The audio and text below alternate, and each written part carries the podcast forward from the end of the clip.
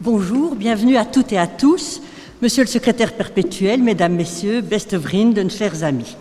Moi, je suis particulièrement heureuse que ce colloque ait lieu maintenant et ici. Maintenant parce qu'il y a urgence. Il y a urgence.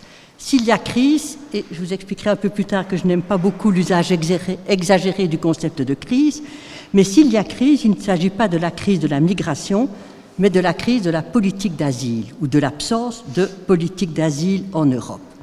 Oui, l'Europe est à la croisée des chemins, comme le titre de ce colloque l'indique très clairement. Oui, comme le dit le commissaire européen Dimitris Avramopoulos, il faut ériger des murs, non pas contre les migrants, mais contre les populismes et les nationalistes.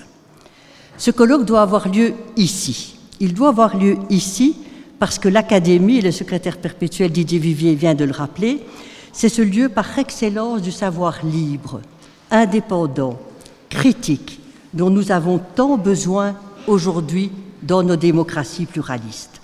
En outre, Didier vient de le rappeler, en co-organisant ce colloque, nos deux académies, c'est heureux de voir que les deux secrétaires perpétuels sont ici au premier rang, nos deux académies font un geste fort elles prennent part, elles prennent leur part dans un débat politique, économique, social, culturel aussi, qui ne laisse personne indifférent et qui nous concerne tous.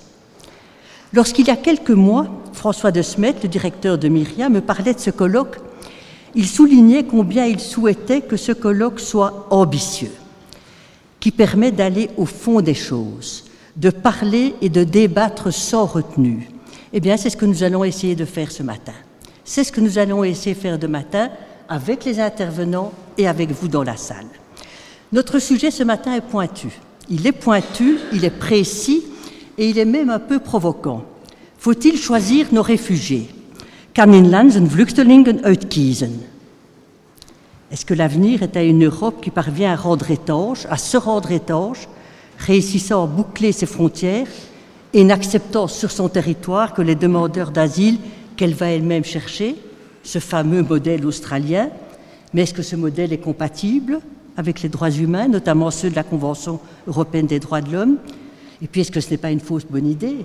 Parce qu'en définitive, que faire des migrants qui continueront à arriver, c'est une certitude, à venir en Europe.